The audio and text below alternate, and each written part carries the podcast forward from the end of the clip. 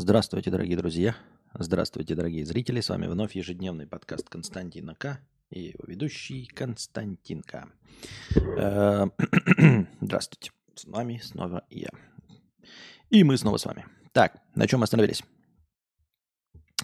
Так, так, так, так, так, так, так. Зрительница 50 рублей с покрытием комиссии. Ура! Больше тут не будет духоты про то, как стать успешным стримером. Будем надеяться, стараться. Ананас 50 рублей. С молодым человеком в паре уже 5 лет. Хоть убей, не могу привыкнуть к тому, что он мастурбирует. Каждый раз, когда об этом узнаю, стоит тошнотворный ком в горле, и я обижаюсь пару дней. Для меня это будто мини-измена.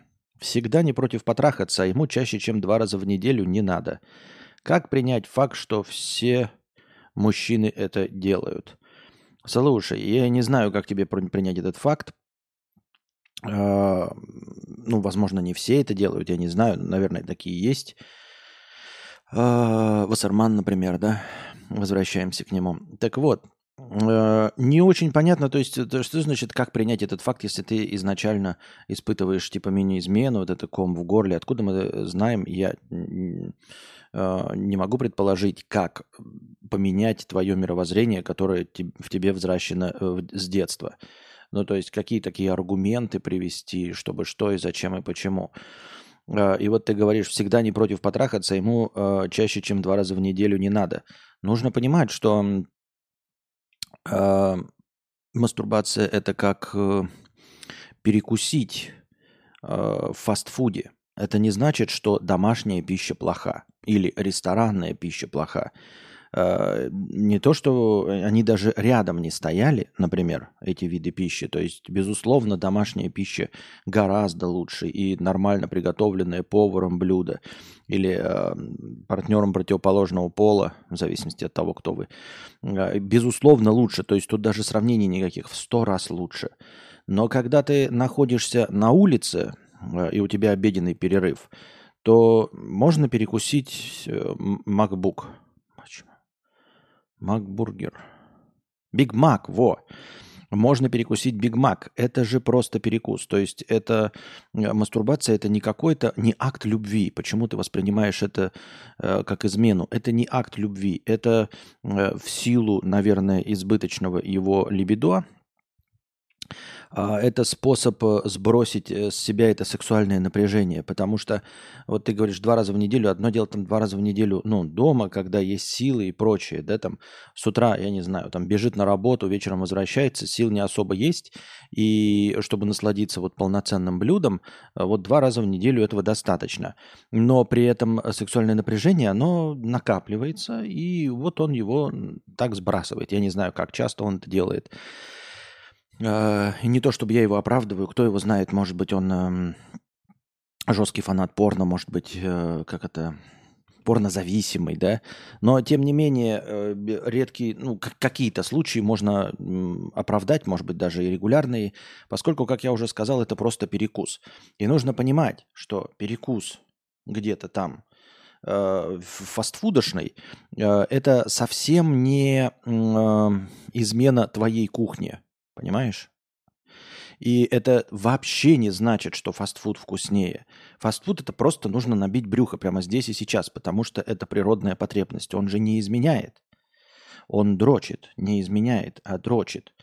Э, и, ну, вот как бы съел Биг Мак, а может и не Биг Мак, может быть вообще испорченную шаурму, может быть там какие-то печеньки купил, я не знаю. Но, тем не менее, пришел и бывает такое, да, что пришел вот он вечером, но сил был, не было терпеть, и он перекусил печеньки, пришел, а сил твое блюдо есть нет. Но это не значит, что оно невкусное, он его обязательно поест, э, когда надо. И нужно понимать, что это не измена, потому что это не акт любви. Акт любви – это секс, да? Вот это акт любви. И с другим человеком это измена. А мастурбация, там нет другого человека, там нет э, какой-то заинтересованности, нет родства душ, нет э, э, того, по кому он тащится, кого хочет соблазнить. Этого всего не существует. Существуют просто вспомогательные картинки, точности так же, как и вкус у фастфуда. Потому что Биг Мак может быть вкусным, да, но он сделан, чтобы иметь какой-то вкус. А, он мог бы и не иметь вкус. Это могло быть вот как были модными несколько лет назад штуки Soylent ы, вот. Э, такая, знаете, порошок, разведенный в воде, который содержит э, идеальное соотношение белков, жиров и углеводов э, и необходимое количество витаминов для одного приема пищи. И можно это все выпить, но это на самом деле стоит дорого, но и не имеет никакого вкуса. А вот Биг Мак вроде бы как имеет вкус, и у тебя создается впечатление, что этот Биг Мак как-то подтачивает э, твою кухню. То есть он соревнуется с твоей кухней. Он не соревнуется с твоей кухней. Понимаешь, сексуальное напряжение накапливается, э, порно смотрят и мастурбируют, да? А, это, это просто оболочка. Это как вот, ну, потому что сойленты дорогие, безвкусные. Можно надрочить и не смотря порнуху. Да, если ты, тебя конкретно претензия к порнухе, то можно надрочить э, не смотря порнуху. Это просто сложнее и просто ну, как, какая-то дичь тупорылая.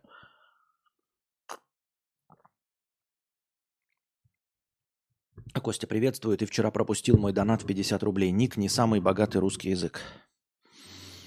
Так, пропустил с ником не самый богатый русский язык. Я... А, вот он.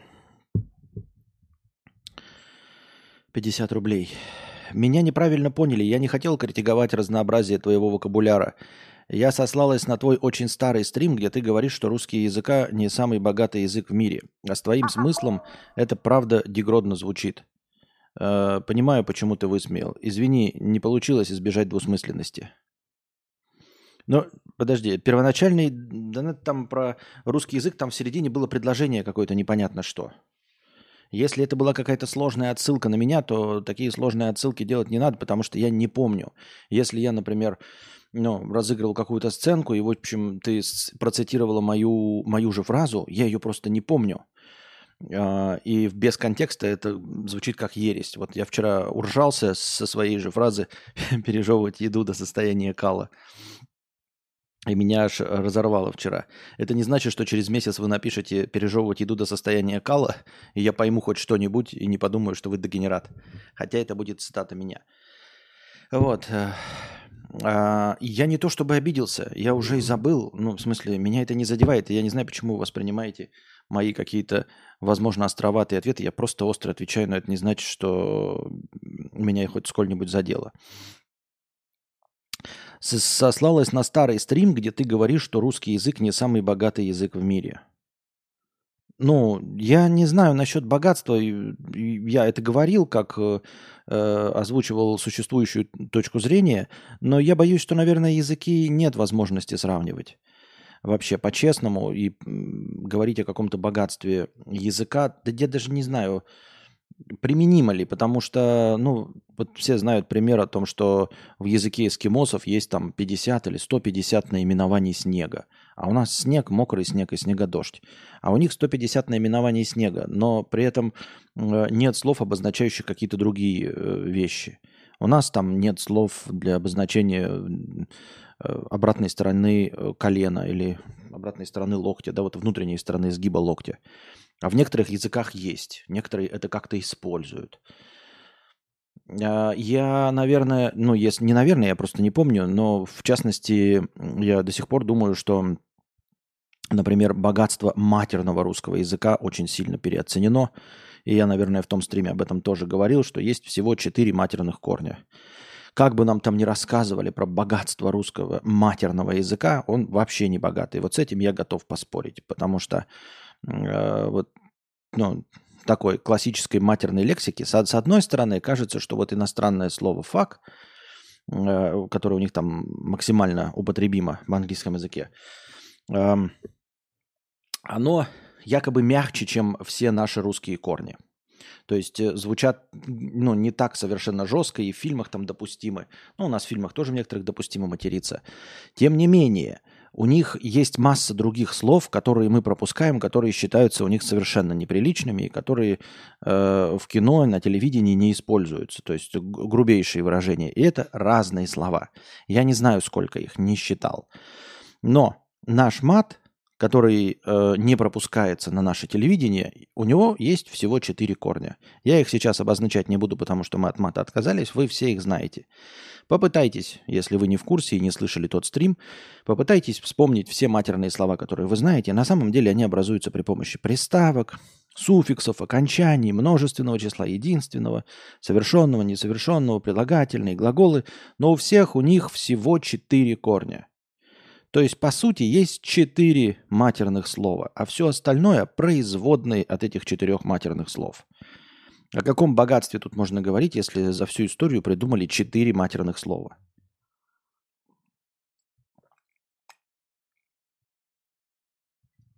О каком богатстве именно мата? А насчет богатства языка я говорил несравнимые вещи.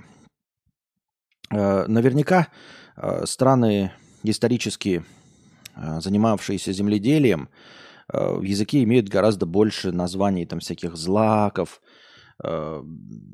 способов разделывания почвы, инструментов для работы с землей. Там у охотников больше наименований оленей и разных видов волков, способов разделывания туш и всего остального. В английском языке много современных появляющихся слов, потому что ну, изобретений и технологий э, у, у них больше всего, поэтому они как бы как сами придумывают эти слова, и они перекочевывают в другие языки, но исходник у них англоязычный.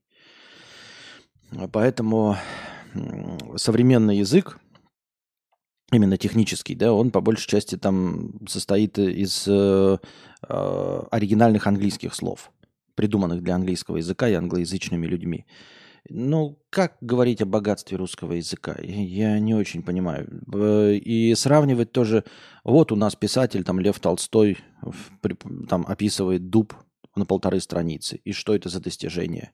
Вы можете открыть «Атлант расправил плечи», полный текст, и посмотреть, какие монологи там Айн Рэнд, а, Айн Рэнд вставляет. Хотя она, кстати, бывшая русская, но тем не менее на английском языке такую шляпу пишет вообще.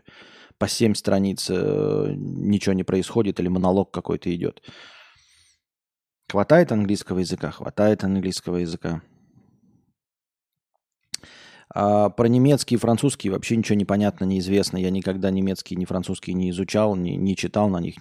Кто его знает? Может быть, у них больше. Опять по количеству слов. Что значит количество слов? Кто-то знает больше слов, кто-то знает меньше слов. А, какие-то слова используются крайне редко. А, какие-то слова теоретически есть в словаре, но в обиходе э, люди пользуются набором из двух с половиной тысяч слов. То есть вот богатый, например, язык есть, в котором 150 тысяч слов, например, условно. И, а весь народ пользуется двумя, двумя с половиной тысячами. А есть язык, состоящий условно из 6 тысяч слов, а остальное все заимствование. Но при этом все эти 6 тысяч слов э, используются в обычной речи. Что толку э, от богатства русского языка, из состоящего из 150 тысяч слов, если даже современные писатели используют не более двух с половиной тысяч. Даже во всех своих э, витиеватых описаний дуба. Поэтому я не знаю, честно говоря. Ну, а обязательно кто-то может обидеться, конечно, что он носитель какого-то языка, а он беднее, чем другой. Но обижайтесь. Вы же никакого отношения к языку не имеете. Вы его э, случайный носитель, более того, э, вы никак на этот язык никогда не влияли. Диджей Миша, 1200 рублей с покрытием комиссии. Спасибо за видосы. По скриптум отлично выглядишь. Спасибо большое. Так. Пища в состоянии кала, 50 рублей. Спасибо, давно так не смеялась. Спасибо за 50 рублей за покрытие комиссии. Пассивный словарный запас гораздо шире, чем активный. Проявляется как в родном языке, так и в случае общения на иностранном. Как он проявляется в случае общения на иностранном, не очень понимаю. Ну вот пассивный э, словарный запас, что это значит? Вот если я не использую эти слова, но могу при случае вернуть где-нибудь в предложении на письме. Потому что когда пишешь, ты же можешь э, бесконечное количество раз менять слова в предложении. оттачивать. Ну, какие-то писатели там одну строчку пишут неделями, да, и не то чтобы такой, но тем не менее есть теоретическая возможность. Э, в, в настоящем общении мы же все с вами знаем про мудрость на лестнице, когда мы уходим, не найдя слов, а потом такие, а, вот что нужно было сказать, а вот надо было так вывернуться, а вот надо было так остро-иронично пошутить. Но здесь и сейчас мы этими словами не пользуемся. Это не значит, что если вам не дадут перо и бумагу, вы не напишете э, прекрасное литературное произведение. Наверное, наверное, теоретически. Конечно, в большинстве случаев так уж получается, я не знаю. Может, потому что тех писателей, которые мы слышим, э, они публичные личности, и поэтому у них есть опыт общения. То есть то, что они так складно говорят, это не потому, что они писатели, а потому что они публичные личности. Не будь они писателями, они бы все равно так же складно говорили. Как и масса людей, которые складно говорят, но при этом не пишут книжек, например.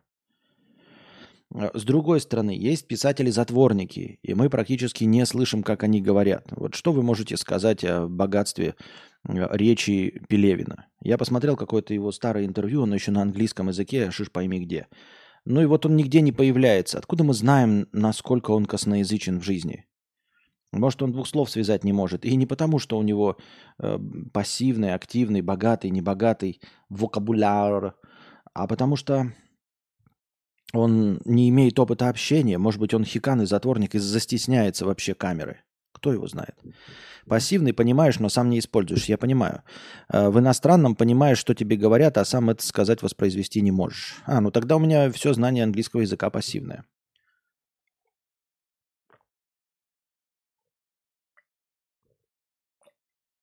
Получается. Я думал, что пассивный словарный запас русского языка каким-то образом помогает в общении на иностранном. Я вот что думал. Ну и вот, пассивный, понимаешь, но сам не используешь. Понимаешь, но ты можешь его вспомнить, если тебе нужно написать деловое письмо или просто какое-нибудь литературное произведение или сочинение – и тогда этот пассивный словарный запас вполне возможно может быть использован. Потому что ты просто не используешь эти слова по множеству причин. Потому что тебя не поймут, высмеют, потому что ты не сразу можешь это слово вспомнить. Но когда ты сидишь сосредоточен, когда тебе никто не подгоняет, когда нет слушателя, который стоит э, и закатывает глаза, пока ты формируешь мысль, ты можешь себе спокойно писать сколь угодно долго, Тогда ты можешь подбирать слова. Да ты можешь просто с словарем сидеть.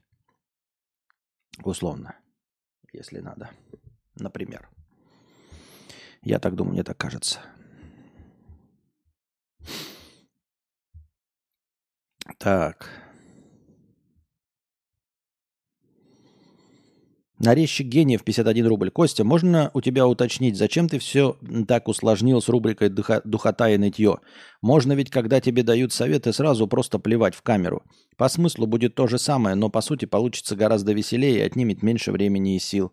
Жду твоего одобрительного харчка. Мы не обсуждаем эту тему. Заметил странную фичу в Европе. Для немцев, э, бритишей, американцев русский акцент куда более узнаваем, чем непосредственно русский язык. Ну так естественно. Ну потому что э, понимать свой язык и понимать особенности его звучания э, для носителя славянской языковой группы это гораздо легче, чем понимать на слух другие языки. Потому что понимать на слух другие языки, ну то есть вообще отличать их друг от друга, это надо примерно... Ну вот я не знаю, я э, встречаюсь постоянно с э, такими статьями, которые описывают, как по иероглифам определить японский, китайский и корейский.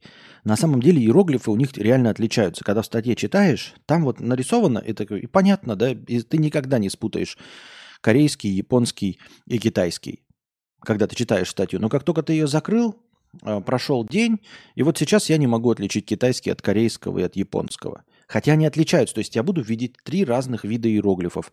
Но кто из них кто, я не скажу. В точности также люди, когда им скажешь, вот так звучит русский, и проговорит тот на русском. Так звучит немецкий, французский, они легко отличимы, ну, мне кажется, для нас и для всех остальных. Они по мягкости звучания, по картавости э, отличается э, французский, да, по резкости и обилию шипящих и таких г горловых звуков всяких отличается немецкий. Но когда речь идет от, отличить испанский от португальского, от итальянского, а если уж мы говорим о каких-то местечковых языках, ну, небольших, которые мы и не слышали-то в общем, э, также где людям услышать русскую речь?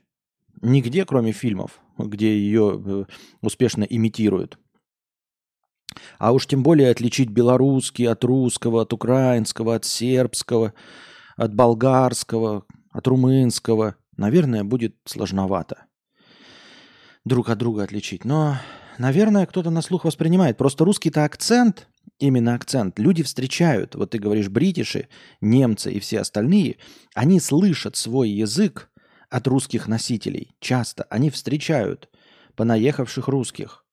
Но они не встречают живую речь, с ними никто не разговаривает на этом языке, они не видят фильмов. Вот мы фильмы видим э, американские, э, в том числе без дубляжа, ну то есть э, там хотя бы с закадровым не кадровичем, поэтому мы четко знаем, как звучит английский. Мы английский отличим от всего, даже если мы английский не знаем. Э, можем отличить немецкий, потому что его там показывали в советских фильмах, французский, потому что мягко звучит, а все остальные языки мы тоже также отличить не можем. Собственно, я бы даже сказал, что мы не сможем отличить акценты. Вот русский с каким акцентом? Мы можем отличить русский с кавказским акцентом, русский э, с украинским акцентом, с суржиком, да? А вот отличить э, русский, например, э, с итальянским акцентом, с французским акцентом, с немецким акцентом вы сможете? Есть подозрение, что далеко не всегда. Потому что немцев, говорящих на русском языке в России, мало. Французов, говорящих на русском языке в России, мало. А вот русских, говорящих на немецком, в Немеции, дофига. Французов, э, э, русских во Франции, говорящих на французском, ну, наверное, тоже есть, не дофига, но есть. Русских в Великобритании хоть жопой жуй. И вообще остальных понаевших, понаехавших поляков, с, э, понаехавших, я не знаю, э, албанцев. Их много, то есть они регулярно слышат другие акценты и знают, кто, э, как звучит э, другой акцент. Поэтому они отличают английский с русским акцентом, английский с албанским акцентом, английский с арабским акцентом. Но сами эти языки не факт, что отличат. Я как китаист подтверждаю, что отличить иероглифы легко. Да, с детьми до определенного возраста точно такая же тема. У них словарный запас очень скудный до определенного возраста, но понимают все или почти все, что им говорят. Вот такие вот дела. Киса 300 рублей. Константин, есть простыня с покрытием комиссии. А, простыня опять про советы. Люди продолжают. Ну, я, наверное, тогда продолжу снимать ответы Потому что духота и нытье – это отдельный раздел не просто простыней, а простыней на тему «Как мне стать успешным», поэтому это все выделено в ту, в другую рубрику. Э, Голлорн 50 рублей с покрытием комиссии. Хэштег «Цвет». Привет, Костя. Я в этом ничего не понимаю, но хочу донатом еще раз напомнить всем, что надо донатить на улучшение качества картинки. Поэтому по приколу задам следующий вопрос. А если просто яркий фонарик к экрану примотать на изоленту, качество цветопередачи не улучшится – не улучшится. А, не улучшится, во-первых, потому что ты просто так э, не примотаешь. Это все лайфхаки, которыми я использовал, пользовался, а, они все нерабочие. Они все очень сложны, и для них нужно покупать кучу мелочей в разных магазинах. Обратите на это внимание, что все лайфхаки подразумевают, что у вас что-то есть дома – и я тоже об этом э, давным-давно полыхал, когда вот говорят, показывают нам какие-то ролики. Вот, чтобы сделать это, возьмите болтик. Какой болтик? Ну вот какой болтик? Вот у меня нет дома ни одного болтика. Ни одного болтика. Или ты вот говоришь, э, примотай изолентой фонарик. А что если у меня нет фонарика? Вот у меня нет фонарика и нет изоленты. И они продаются в разных магазинах. И ты мне предлагаешь пойти купить фонарик, который будет работать от батарейки. Батарейки будут садиться. Мне нужно будет купить что? Мне нужно будет купить аккумуляторы для этого фонарика. Правильно? Потратить деньги. А аккумуляторы сами заряжаться не будут. И в фонарике они не заряжаются. Значит, мне нужно будет купить еще зарядное устройство для аккумуляторов. Аккумуляторы, фонарик. Потом скотчем это все попытаться примотать, и оно не будет держаться. Потому что, когда ты ставишь свет на штатив или камеру на штатив, ты наклонил так, сяк, так, направил, для этого и нужен штатив. А когда ты прикрутишь, э, примотаешь скотчем, то у тебя ни, ничего никуда двигаться не будет. Э, и оно не будет попадать в центр твоего лица. Это я еще издалека начинаю. Потом ты захочешь э, поднастроить фокус, а у тебя оказывается э, скотчем залепленным кольцо фокуса. И ничего не двигается. Никакие ребята, лайфхаки не работают. Все лайфхаки подразумевают. Если у вас есть набор нужных инструментов, если у вас есть все эти нужные мелочи, которых у вас нет, и если у вас еще в конце концов руки не из жопы, поэтому это все шляпа полная про использование света, самое главное, вот самый такой показательный пример, попытайтесь справиться без штатива, фотографируя себя. Вот это самое, самое такое, знаете, распространенное. И что кажется, что легко можно решить. Вот казалось бы, у вас есть фотоаппарат или телефон. И если вы никогда себя не фотографировали, кроме как селфи, то вам сейчас стопудово, вы себе в этом не признаетесь, но вам стопудово кажется, что нет в этом ничего сложного. И вот я сейчас вам сказал, нужно сфотографировать себя в полный рост на улице. И кажется, ну я пойду на скамейку поставлю. А вот когда ты пойдешь, и я тебе скажу сфоткать, окажется, что ни одной скамейки рядом нет. А потом окажется, что скамейка есть, но без спинки. А потом окажется, что скамейка есть без спинки, но ты ставишь телефон, и он не стоит. И он, сука, падла, не стоит. Он не держит форму. И потом такой, ну хорошо, вот я такой поставил, а, я, а как ты видишь, ну, ты, тебе надо сфотографироваться не на селфи-камеру, а на фронтальную, на обычную камеру. Как ты вообще можешь понять, что ты попал в кадр? Ты этого не можешь понять. Вот когда ты на штатив поставил, и потом оказывается, что тяжелый штатив, который надо вот вытащить и разобрать, что он оказывается самое легкое решение. Простое, покупное, специально для этого сделанное, это и есть самое простое решение. Вот когда-нибудь попробуйте, потому что кажется, ну реально же, да, вот есть у тебя фотоаппарат. В чем проблема? Ну поставлю я его на парапетик какой-нибудь, да? Да, поставите. Или на перила какие-нибудь поставите. Но вы не понимаете, что камера, стоящая на перила, она направлена в одну сторону. А вам нужно вот чуть-чуть вверх, чтобы голова влезала. И что вы будете делать? Я вам, как опытный человек, который давным-давно все это снимал, когда еще ничего не было, у меня никаких штативах, как я с этим напарился, когда ты такой, ну у меня же есть рюкзак, я поставлю рю- рюкзак, рюкзак же вот разной формы, он ну, мягкий, то есть я могу камеру как угодно поставить, правильно? То есть могу примять, там что-то поставить. И вот попробуйте вот примять и на тряпке поставить, чтобы оно стояло.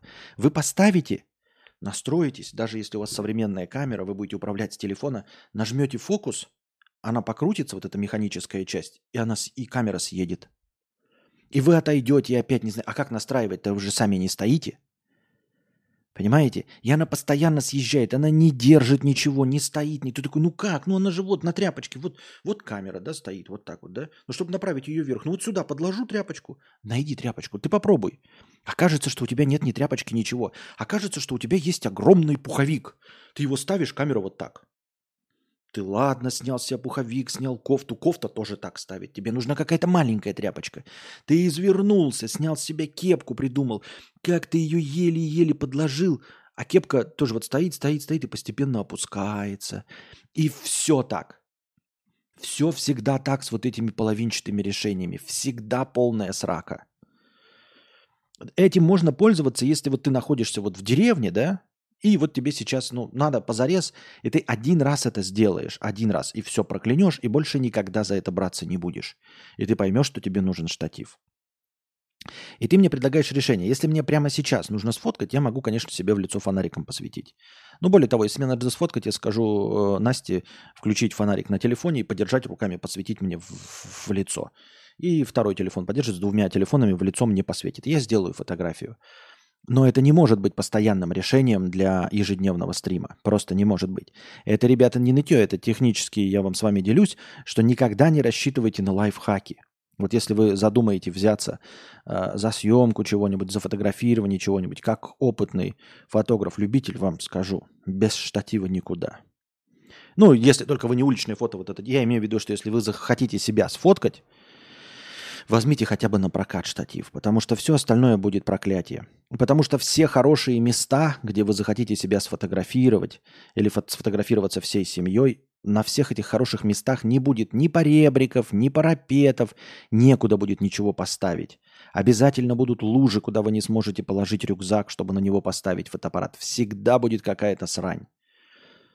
А потом в следующий раз вы пойдете с тяжелым штативом, у меня тяжелый, но вы можете взять легкий. С тяжелым штативом будете, блин, как зачем я тащу, тащу, тащу этот штатив? Ну зачем я его штатив? Ну зачем я его тащу? Вот какой он тяжелый, все зазря. А потом надо сфоткать, и ты вытаскиваешь, блин, как он долго собирается и тяжело. Ну я просто уже натренировался, и ты его собираешь, ставишь, чик, и оно все. И ты такой, вот и все. И это стоило того, потому что вот и все, вот он на штативе стоит.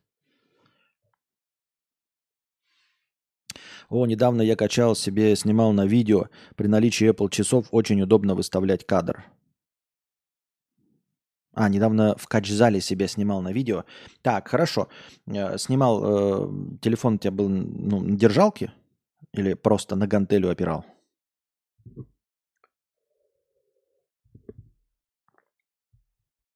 Я, кстати, с Apple часов никогда не пробовал. Да, я ничего и не снимаю. Так что и вот все лайфхаки, которые там смотришь, какие-то, э, возьмите пятилитровую бутылку воды, вот отрежьте, а вот и ты стоишь, нет у тебя пятилитровой бутылки воды. Когда ты смотришь на видео, кажется, ну да, ну пятилитровая бутылка. Так нет же пятилитровой бутылки. Вот у меня нет пятилитровой бутылки. Более того, когда понадобится, у меня и полуторалитровой бутылки не будет. Потому что нормальные люди, которые не занимаются накопительством, они выбрасывают бутылки. Если ты в съемной квартире, ты тоже мусор выбрасываешь, ты его не накапливаешь. Возьмите картонку, а вот нет картонки. Вот представляете, нет картонки. Если ты опять-таки не, не, не занимаешься накопительством, то есть купил ты телевизор и выбросил, и вот нет у тебя картонки. Понимаете, нет картонки, ты ничего не можешь сделать. Никакой лайфхак с простой картонкой. Вот, если... А, а, нет картонки. Картонки нет. Напротив была скамейка, в нее поставил телефон. Сработало? Ну, продолжай этим заниматься, э, Гарольд. Продолжай этим заниматься. Надеюсь, тебе понравилось поставить телефон. Занимайся этим каждый день. Попробуй каждый день этим заниматься. Вот каждый день ставь на, на скамеечку. И посмотрим, как тебе будет удобно каждый день на скамеечку ставить и снимать. С удобными Apple Watch. Так вот, и, и все остальное. Э, даже простейший, возьмите отвертку. Для того, чтобы взять отвертку, нужно иметь отвертку. Вот я для этих случаев как раз-таки, да, купил себе, помните, я хвастался, не купил себе, мне Анастасия подарила Лезерман э, мультитул, прекрасный мультитул. Я им редко пользуюсь, но пользуюсь. Вы понимаете, он содержит в себе все эти инструменты, пила, нож, там, ножницы, и, и все это нужно. Вот ты приезжаешь в новую квартиру, здесь нет ножниц. Вот нет ножниц, тебе нужно вот что-то отрезать, э, прям, я не знаю, ногти подстричь. И нет ничего. Ну, просто нет и все. Вот тебе новая квартира. Вот ты стоишь в, авто, в вокзале, у тебя нет ничего. Или простая отвертка. Ее нет простой отвертки. Ее нужно купить. И это никогда в лайфхаках тебе не рассказывают, что ее просто нужно купить. Ну, понимаете, просто отвертку ее нужно купить. Вот я купил эм, этот для фотоаппарата во Вьетнаме еще как свет-то определяет, я забыл. Слово-то как. Ну и короче, он в фотоаппарат не влазил. Просто в горячий башмак называется. Он не влазил, потому что горячий башмак был погнутый. И все. И вы понимаете, что э, в съемной квартире во Вьетнаме ни один нож, естественно, не разогнет горячий башмак, э, состоящий из 2-3 миллиметрового металла. И ты ничем не можешь сделать. Вот тебе надо что, отвертку покупать? Зачем? Она тебе больше никогда не понадобится. И вот таких случаях вот достаешь мультитул, и он работает. Вот поэтому э, я выбрасывал свет, оставил свет там, да, во Вьетнаме пацанам. Экспонометр, да. Э, свет выбра... не выбрасывал, оставил пацанам, его не вез. А вот мультитул, который маленький, но весит полкило, я не мог его оставить, потому что это, во-первых, подарок, а во-вторых, это прекрасная вещь, это максимально полезная вещь. Экспонометр, да, спасибо. Это максимально полезная вещь. Потому что, ну, хотя бы просто отвертка, да? которое с тобой перемещается вместе с ножом. Потому что нож ты тоже не можешь вести. Вот мультитул ты его положил в багаж. В багаже он нормально проехал, ты вытащил. У тебя сразу есть нож, отвертка, пила там. Какие-то простые эти вещи все. Вот и все. Что такое горячий башмак? Горячий башмак сверху такая шляпа, э, куда вставляется все. Сейчас, подожди. Я не знаю, что называется горячий башмак. Это просто назвали так.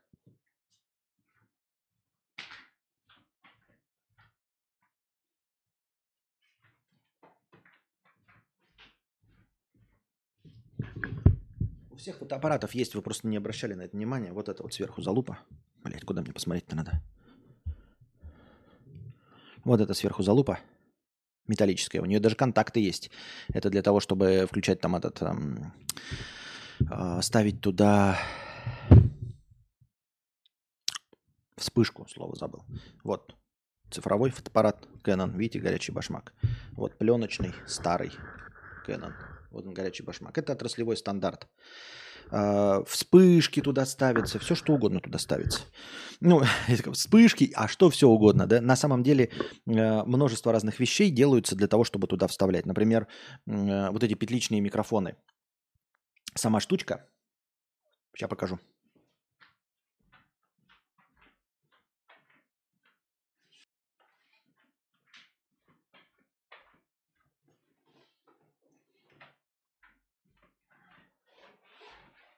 Ты, например, казалось бы, да, вот петличные микрофоны, радиомикрофоны.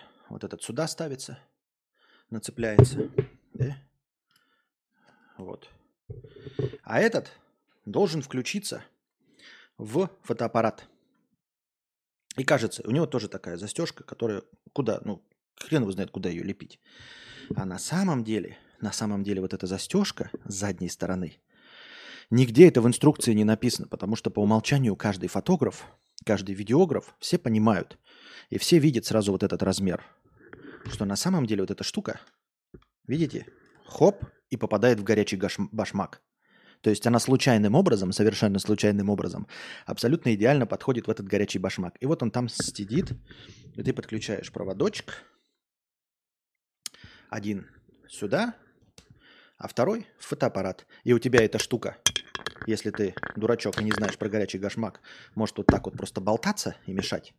И ты можешь случайно на нее нажимать. А можешь ее вставить в горячий башмак, и она все никуда не меняется. Поэтому смотрите, все гаджеты, всякие штуки очень часто снабжаются э, чем-то, что можно вставить вот этот горячий башмак. Он называется горячий башмак, типа ход, что-то там, чтобы типа быстрое соединение, быстрое соединение. Вот почему горячий башмак.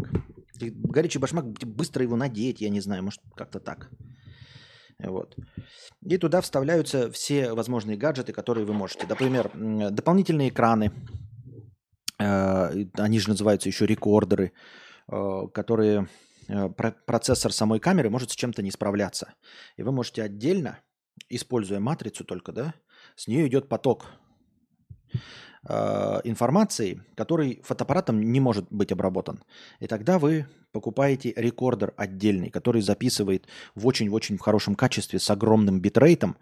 То есть, по сути дела, он берет на себя всю программную часть, всю железную часть фотоаппарата. Фотоаппарат выступает в роли только э, матрицы и объектива. И вы вот сюда тоже ее ставите, этот экранчик вот так вот выглядит, он здесь вот, например, нацепляется. А, сюда можно нацеплять, ну, естественно, просто диктофоны ставить. А, всякие пушечные микрофоны, для них держалки тоже сюда вставляются все. Поэтому это такая универсальная штука, чтобы что-то крепить к фотоаппарату быстро и быстро это снимать. Изначально, как я понимаю, придумывалось все это для, для вспышек. Для МС Вспышкина. Есть еще мультитул с топором, я сейчас заглюгал. Э, это что такое? Это из-за контактов он и называется горячим. Тот, что без контактов, называется холодным. А, вон оно как, да? Ну и вот, значит, у меня холодный башмак на старом э, никоновском фотоаппарате. На пленочном. Там вообще никакой электроники нет в целом. Значит, там холодный башмак. И вот он был погнутый. А экспонометр, вот кстати, еще экспонометр, да, современный экспонометр внешний, он тоже туда вешается. И мне пришлось это все разгибать, чтобы внешний экспонометр туда нацепить. Такие дела. А что на всех мультитулах флаг Швейцарии? Типа показать, что качественные? Типа да. Никакого отношения к Швейцарии это, скорее всего, уже давным-давно не имеет. А когда-то имело, наверное, первые мультитулы создавались в Швейцарии. Ну, собственно, и фирмы, как этот Swiss, ножички-то вот эти красные. Написано-то Swiss, Швейцария. Торговая марка. И поэтому оттуда все и пошло. Я так думаю, мне так кажется. А к чему я начал вообще заговорил про горячий башмак-то? А, ну вот я его разгибал, он был погнутый. А за счет чего происходит увеличение мощностей железа? Где-нибудь в NVIDIA сидит инженер и думает, как сделать чип мощнее, или у него есть технологии на 10 лет вперед, э, но людям продают старые решения. Слушай, я, честно говоря, четко не разбираюсь в этом, э, но как обыватель представляю себе процесс, который, ну, ты, в принципе, правильно описал. Есть, естественно, э, открытие, изобретение учеными. Иногда, конечно, эти ученые и лаборатории как раз-таки и содержатся компаниями Intel, Nvidia, AMD, там, да, у них свои группы ученых, которые занимаются перспективной разработкой. Естественно, они что-то сначала изобретают, которое залетает далеко вперед, лет на 20, вперед, может на 25. Но все это безумно дорого стоит. Вот. И дальнейший технологический процесс – это попытаться это все удешевить. Для начала сделать производственный процесс, то есть как-то делать так, чтобы этот продукт был массовым. Потому что ты можешь, конечно, придумать какое-то техническое решение, одноразовое, собрать его вручную большими учеными, Э, и это будет стоять в одной машине. Естественно, массово никто не будет под этот процессор, под конкретное железо писать программное обеспечение, правильно? Нужно насытить этим рынок. Нужно так, чтобы у всех это было, и тогда все программологи начнут писать под это железо свое программное обеспечение, адаптировать его. И этот продукт должен стать массовым. То есть ты должен разработать производственный процесс – при котором ты можешь тысячами, десятками тысяч, сотнями тысяч или миллионами производить какую-то железячку, например, процессор, уменьшить его себестоимость за счет массового э, производства, за счет количества. Ну и, естественно, э, те решения, которые рассчитаны на 20 лет вперед, да, которые опережают, которые через 20 лет будут стандартом в любом компе, они уже сейчас существуют. Условно говоря, какой-нибудь там ну просто сейчас процессоры i9 дальше не идут, но представим себе, чтобы они шли дальше, был бы там i18. Он уже есть, наверное, скорее всего, где-нибудь в лабораториях. Но стоит он, его производство одного, стоит примерно 3,5 миллиона рублей. И нужно э, остальным, таким более приземленным ученым, изобретение вот это довести до ума, уменьшить в размерах, сделать так, чтобы его можно было производить, чтобы он стоил не безумно дорого, просто не безумно дорого вообще в производстве, по материалам, а уже потом еще удешевлять его массовым производством. И занимаются, естественно, перспективными разработками на далек, далеко идущее будущее группы ученых, которые э, содержат э, большие компании, корпорации, э, инженер, инженерно-проектировочные отделы, вот эти всякие как они там, ну вот я сказал инженерно-проектировочные, но они, наверное, как-то другое название имеют. Э, все эти лаборатории точности так же, как и в фармацевтических компаниях, которые производят миллионы таблеток, есть лаборатории, в которые вливаются огромные деньги, где изобретаются именно лекарства. Вот они делают, делают сначала тебе лекарства за полтора миллиона рублей, потом уже инженеры или кто там, более приземленные ученые стараются удешевить. Те сначала просто открывают лекарство, а потом все остальные пытаются его удешевить, чтобы сделать э, массовое производство. Так, наверное, это работает. Так я себе это представляю. А так обычно же это видно даже по рынку. То есть э, вспоминайте, как появились первые флешки, сколько они стоили. А сейчас тебе флешки дают там э, в качестве, вот самые мелкие сейчас, уже не распространенные, уже никто не продает, по-моему, 8-гиговые, да? То есть 8 и меньше гигов уже не продают флешки, они никому не нужны, ни для чего. Э, поэтому эти флешки настолько дешевые, что их как брелки, как мерч, то есть флешка, на ней что-нибудь написано, там, подписывайтесь на наш канал, покупайте кофе в нашей кофейне, и тебе вот эту флешечку просто так где-нибудь с чем-нибудь дарят. Может, 8-гиговые, конечно, еще используются, но вот 2-гиговые уже точно никому не нужны. Но, тем не менее, производство их китайское есть, очень дешевое.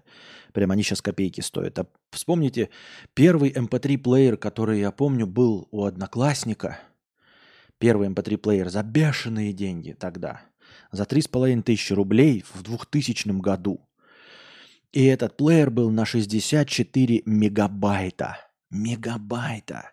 Понимаете?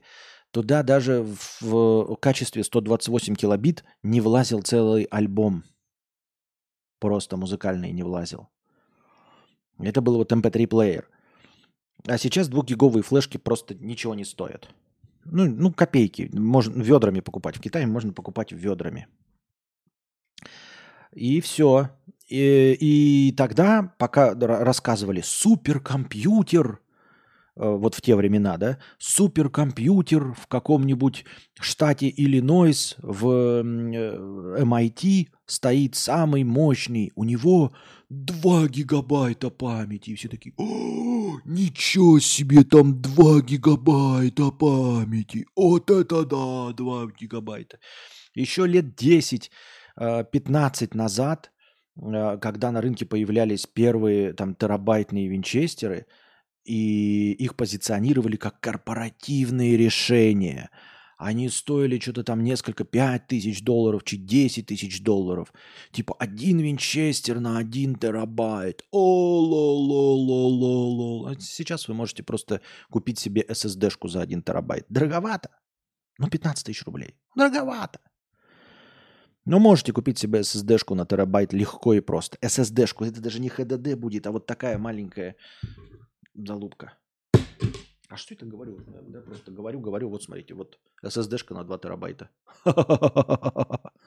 А вот тебе SSD-шка на 2 терабайта. Купил 16-гиговую флешку, потому что меньше не было для электронной подписи в Казахстане. Вот, меньше не было. И еще я подозреваю, что тоже меньше стараются купить, когда, знаете, в старую э, аудиосистему в старую, в старую, как вот покупаешь машину какой-нибудь 2010 года, и там тоже флешка есть, и там не поддерживается просто больше 8 гигов, и ты по всем магазинам бегаешь, ну достаньте там из закромов. Если нормальный магазин, а не какой-нибудь там э, большой корпоративный, то ты там говоришь продавцу, типа, ну у вас же там, блин, лежит какие-нибудь своя, давай не впадлу, я тебе покупаю сейчас 32-гиговую, там самую дешевую, да, я тебе даю 32 гиговый, ты мне просто 8 гиговый, потому что мне позарез нужна 8 гиговая, потому что у меня музыкальный этот вонючий автомобильный плеер не берет больше 8 гигабайт. Мы просто обменяемся. Я тебе 32, вот новую у тебя куплю, а ты мне 8 гиговую. До такого доходит, правильно?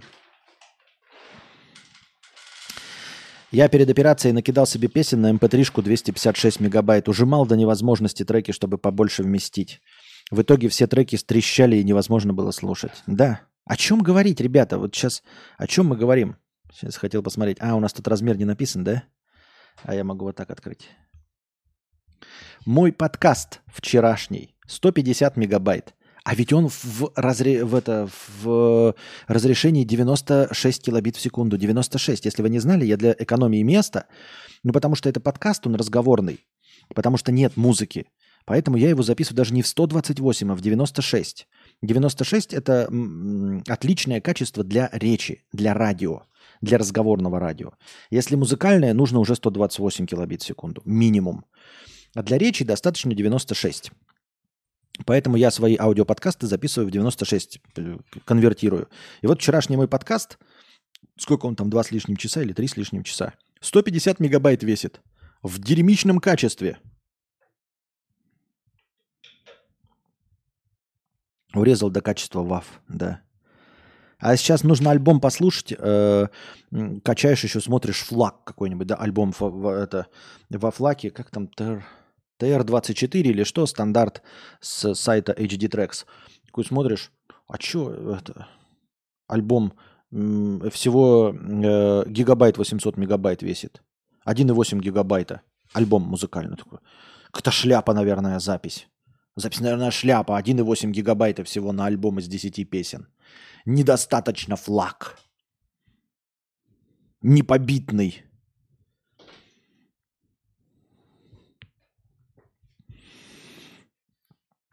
Помню, вышел второй iPad, я офигевал на презентации. Двухъядерный процессор в мобильном устройстве. Лет 12 назад было. А сейчас в любом китайце ядер 8.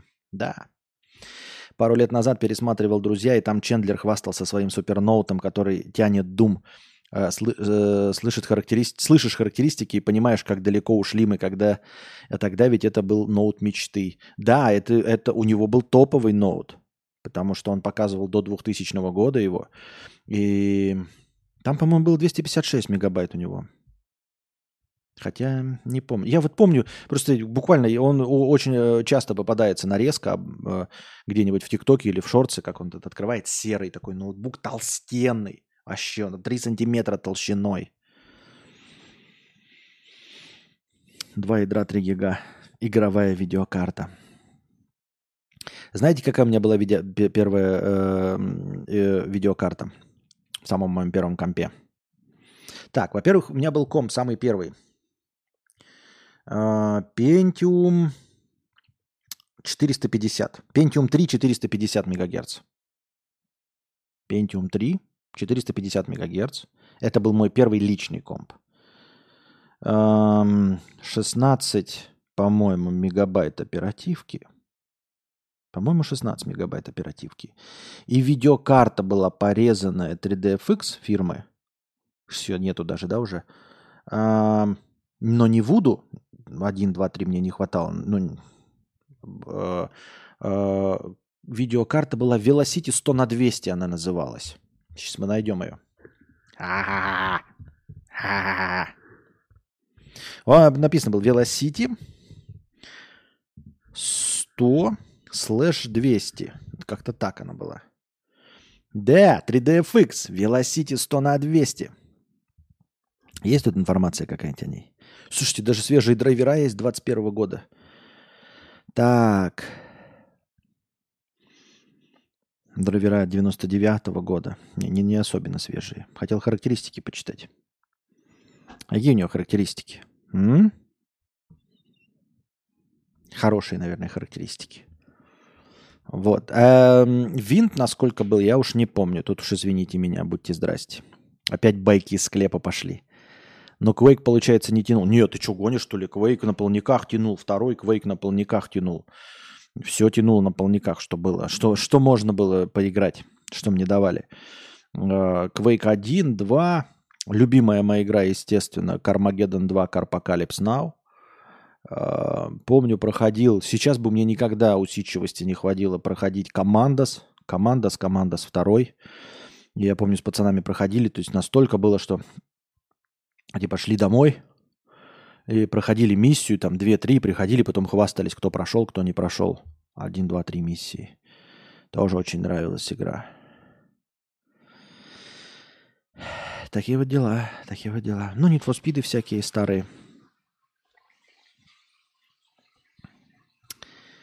Таким вот образом. Аноним 300 рублей с покрытием комиссии. Спасибо большое.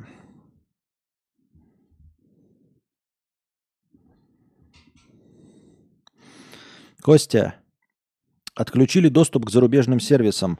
По словам провайдера, заблочил РКН. Даже VPN не мог включить и запустить купленные мной игры. Мне вообще что-нибудь принадлежит по-настоящему в жизни? Ну, вообще-то нет. Даже жизнь твоя не принадлежит тебе. Поэтому нет. Ну, а что-то было когда-то по-другому, что ли? Серьезно. Костя, вы «Мое солнце» и «Звезды». Вы смотрели новое творение итальяна-проститута-убийцы цветочной луны? Там еще Ди Каприо. Как вам? А как вам как актер старикашка Де Ниро?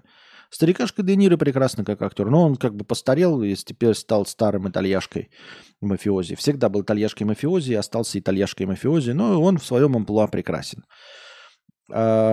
«Убийца цветочной луны» я начал смотреть, но там же трехчасовой опус. И он что-то душный. Я как-то еще не оправился от ирландца, от этой же итальянской проститутки. А, тоже трехчасового опуса. Тоже еле-еле посмотрел. Ну, как-то Он уже старичок, я не знаю, что все хлопают в ладоши, как-то по старой памяти, что ли, или за талант все прощается, за былые заслуги. Ну, потому что уже ж пора понять, все такие, вот, ирландец тоже хороший. Не, ну, он, конечно, смотрибельный, но нужно как-то старичка сдерживать уже. Может, кто-то ему скажет, что ну не надо три часа снимать. Ты уже не можешь трехчасовую динамику держать. Тебе 80 лет. Дед старый. Ты не можешь уже держать э, внимание зрителя в течение трех часов. У тебя не э, Мстители финал. У тебя не аватар. Ты старый. И ты фильмы снимаешь по-стариковски, по-созерцательному. Ты уже должен переходить в раздел авангардного искусства, куда-то в, в артхаус. В жанре артхаус уже должен работать. Ну, то есть ты и так уже работаешь в жанре артхаус. Просто нужно плашечку уже вешать. Это артхаус. Если вы конч, то можете посмотреть трех с половиной часовой фильм, где старики играют молодых под названием «Ирландец». Но ему простили ирландца, так как бы, ну ок, три часа, да, ну ладно, можно додавить. Но он подумал, старичок-то не понимает, вы старичка захваливаете, и он думает, что он все еще молодой, и он опять снимает три часа. Ну вы скажите мне, старик, ты чё? Давай, все, завязывай. Полтора часа тебе даем. Полтора, не более. Ну какие три часа? Я смотрю, смотрю, оно еще никуда не движется. 40 минут посмотрел, но еще никуда не пришло. Как сериал даже плохо, потому что по сериальным-то меркам все-таки за 40 минут у тебя есть полностью сюжет выстроенный, даже если это сквозной сюжет, он все равно должен как-то хоть чем-то заканчиваться через 40 минут. А тут 40 минут экспозиция еще не выстроена. Как ирландцы на четыре части разбивать надо. Так они не могут быть, понимаешь, их можно формально разбить на четыре части, но это будут просто обрывки. Мы же понимаем, что мини-сериал, да, какой-нибудь 1, 1, 2, 2, 6, 3, там, э, тайная комната – они все-таки сделаны как короткие сериалы, то есть каждую серию отдельно интересно смотреть. И после окончания серии ты ждешь следующую серию. Знаете, настоящий детектив сейчас вышел, сейчас вторая серия вышла, будем с Анастасией смотреть. Так там первая серия, это первая серия, она законченная. Вторая серия будет законченная, не все, один сюжет. Это не будет как э, один восьмичасовой фильм, разбитый по часу. А как тебе фильм с Де Ниро 6-7 лет назад вышел? Там он играет деда, который на старости лет в какую-то компанию молодую устроился, там еще все на аймаках работали. Помню, такая простой, хороший, нормальный фильм, смотрибельный на самом деле. Очень неплохой. Просто сейчас Де Ниро тоже обвиняют в том, что он снимается в фильмах категории «Б». Но это совсем не те фильмы категории «Б», в которых снимается Жан-Клод Ван Дам, э, Николас Кейдж, и все остальные. И в конце своей карьеры снимался Брюс Уиллис. Совсем не того качества фильма. Он снимается просто в таких более легковесных фильмах. И вот тот фильм, о котором ты говоришь, то ли «Новичок» называет «Новобранец», какая-то шляпа. Но он вполне себе смотрибельный. Да, скучноватый. Да, как бы ни играл доброго старичка Де Ниро, он все равно остается старичком Де Ниро, который э, косит под э, доброго старичка просто потому, что находится по программе защиты свидетелей старой мафиози. Все равно сквозит. Ты смотришь на него, он такой добрый старичок, ты такой... Да не всегда был добрым. Ты по-любому здесь находишься, потому что под защитой свидетелей, чтобы тебя мафия не убила. Только поэтому. Костя, а вы сожмите кулачки, как омоложенный Де Ниро в Ирландии, когда ногой пинал кого-то. Да-да-да. Как эти...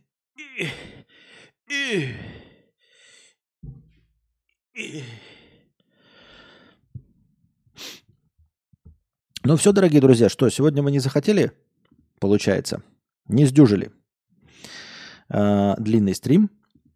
Это я не ною. Это я просто констатирую факт. Нет, так нет. Будет пусть завтра. Или когда-нибудь в следующий раз.